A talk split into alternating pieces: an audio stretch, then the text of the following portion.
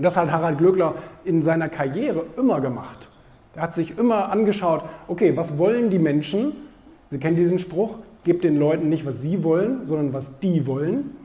Und äh, auf diese Veränderungen hat er sich immer eingelassen und ist dadurch auch zu einem wirklich extrem glücklichen Mensch geworden. Ich habe letztens mit ihm gesprochen. Ich habe so gesagt, eigentlich habe ich keine Angst vor dem Tod, weil ich alles mache, worauf ich Bock habe. Ich, ich bringe meine Leidenschaft voll auf die Straße. Ich habe mit tollen Menschen zu tun. Wenn ich abstürzen würde, wäre das für mich aktuell kein Problem, weil ich einfach keine, also ich habe nicht diese, oh Gott, das habe ich noch nicht erledigt, das habe ich noch nicht erledigt, das habe ich noch nicht erledigt.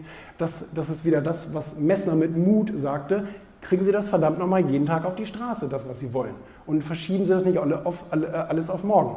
Sie wissen, dass die Wahrscheinlichkeit, dass Sie Ihren 50. Geburtstag gar nicht erleben, bei 11,5 Prozent oder irgend sowas, ganz erschreckendes ist. Von daher sollten wir auf gar keinen Fall alles auf morgen verschieben, sondern sollten die Veränderungen annehmen, wenn sie anstehen.